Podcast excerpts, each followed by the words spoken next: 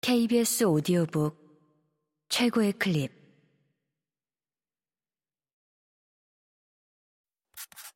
KBS 오디오 북.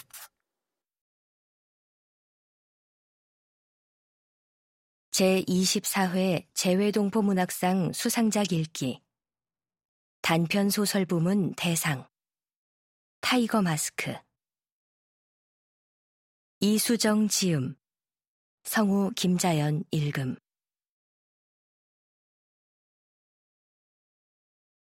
타이거 마스크는 그 즈음 등장한 레슬러였다. 타이거 마스크의 사명은 단순했다.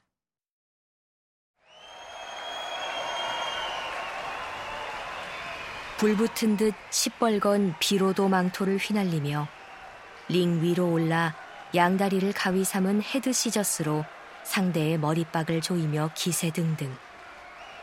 그러다 어느새 허무하게 매트에 메다꽂혀 양 어깨를 링 바닥에 바짝 붙이고는 일어나지 않는 것이었다. 타이거 마스크가 어느 나라 사람인지 아는 이는 없었다. 벗은 몸 색깔을 보면 백인이 아닌 것만은 분명했다. 경기 시작 전에 캐스터가 타이거 마스크의 국적 비슷한 걸 소개하기는 했으나 설마 저런 나라가 있을까 싶게 요상한 이름인데다가 장내 마이크가 너무 울려 대개 뭉개진 발음으로 들렸다. 하긴 그의 국적 같은 건 중요하지 않았다. 지는 편의 나라 따윈 기억할 필요가 없었다. 아버지는 하필 그런 타이거 마스크의 팬이 되었다. 승자가 아니라 패자의 팬. 아버지는 타이거 마스크가 가는 곳이라면 어디든 따라다니는 극성 팬이 되어 집에도 잘 들어오지 않았는데 엄마는 그 덕에 아버지의 죽고 싶다는 말을 안 들어 좋다며 개의치 않았다. 늘 패자였지만 타이거 마스크는 그 전매 특허 기술인 헤드 시저스 하나만큼은 어린 금수 씨가 봐도 가히 독보적으로 멋지게 해보였다. 사실 아버지에게도 가히 독보적이라 할 만한 게 있긴 했다. 키도 몸집도 한국의 평균 남자보다 조금 큰 정도였지만 아버지의 장딴지만큼은 태생적으로 벽돌처럼 두껍고 단단했다. 하루는 타이거 마스크가 아버지의 장딴지를 가리켜 헤드 시저스를 위해 신이 내린 장딴지라 했다며 아버지는 밥을 먹다 말고 아이처럼 자꾸 웃었다. 어느 날 타이거 마스크는 등짝에 뱀 문신을 한 미국의 레드 스네이크에게 곧바로 헤드 시저스를 걸려다 실패하고 뒤이어 백드롭을 당했는데 그만 각본에 없는 뇌진탕을 일으키고 말았다. TV 속에서 타이거 마스크가 들것에 실려나갈 때 금수 씨의 아버지가 그 한 귀퉁이를 붙잡고 달리고 있었다. 아버지는 다 큰 어른이 주먹으로 눈물을 훔치고 있었다. 다음 날 신문 한 귀퉁이에 왕년의 한국 프로레슬링계의 한 스타 레슬러의 부고가 실렸지만 그걸 눈여겨보는 이는 거의 없었다. 사나흘 뒤 초췌한 모습으로 돌아온 아버지의 손에는 타이거 마스크의 유품인 타이거 마스크가 들려 있었다. 아버지는 그러고 어쩐 일인지 죽고 싶다는 말을 입 밖에 내지 않더니 몇 년 뒤 겨울 집을 나갔다. 프로레슬러가 되어야겠다는 쪽지 하나만 달랑 남긴 채.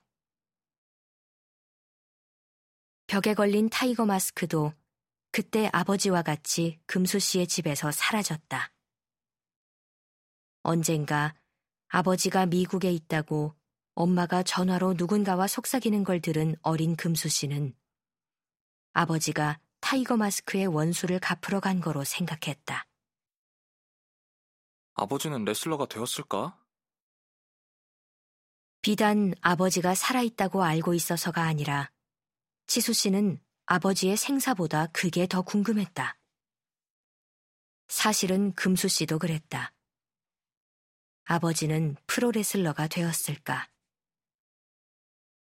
한 달 전 식당 주방에서 아버지에게 잡힌 손을 빼내면서 금수 씨가 떨군 시선에 하필 아버지의 장단지가 들어온 것도 그 때문이었다. 레슬러가 되었다 쳐도 이제 예순이 된 아버지는 머리도 희끗희끗하고 눈가에 주름도 자글자글했지만 입고 있던 카고 반바지 아래로 붉어진 장단지는 여전히 어지간한 남자의 넓적다리만 했다. 아버지는 레슬러가 되었던 걸까? 엄마는 레슬러가 되고 싶다는 아버지를 죽고 싶다고 말할 때의 아버지보다 더 우스워했다. 금수 씨는 우통을 벗고 검정 타이즈를 신고서 사각의 링에 올라 있는 아버지 꿈을 꾼 적이 몇 번 있었다.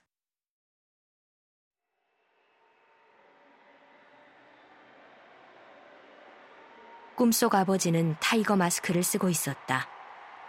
마스크로 얼굴이 가리었지만 금수 씨는 그게 아버지임을 알 수 있었다. 어떤 표식 같은 게 있어서 알아본 건 아니었다. 아버지 얼굴을 본다 한들 금수 씨가 아버지 얼굴을 선명히 기억하는 것도 아니었다.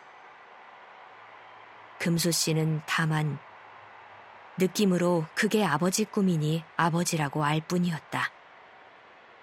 살아서 일면식도 없는 타이거 마스크가 금수 씨의 꿈에 굳이 나올 리는 없을 테니까. 금수 씨의 꿈속에서 아버지는 레슬러가 되어 있었다. 그러나 현실에서 타이거 마스크가 그랬던 것처럼 꿈속의 아버지도 졌다.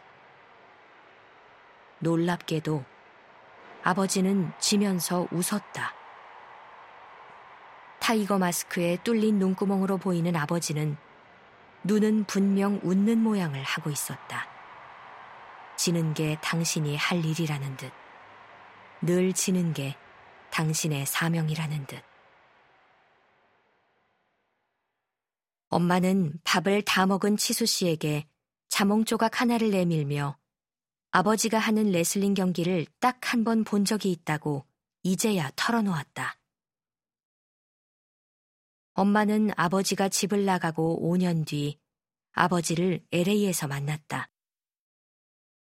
다니던 보험회사에서 엄마가 공금 횡령죄를 뒤집어 쓰고 금수 씨의 남은 식구들 모두 미국으로 올 때였다.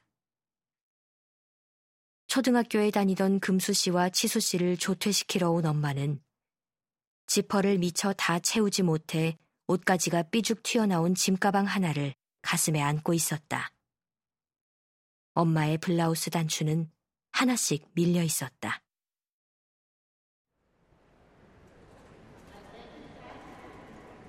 금수 씨와 치수 씨는 학교에서 바로 공항으로 가서 비행기에 올랐다. 점심시간 전이라 도시락도 먹지 못한 채였다. 사진이나 TV에서만 보던 비행기를 처음 타고도 금수 씨는 내놓고 신기해 하지도 못하고 10시간 내내 부동자세로 앉아 있었다. 치수 씨는 비행 내내 잤고 몇 차례 화장실을 다녀왔지만 금수 씨는 오금에 잔뜩 힘을 준 채 진득하니 참았다. 비록 어렸지만 적어도 금수 씨는 엄마에게 심상치 않은 일이 생겼다는 것을 모를 정도로 어리지는 않았다.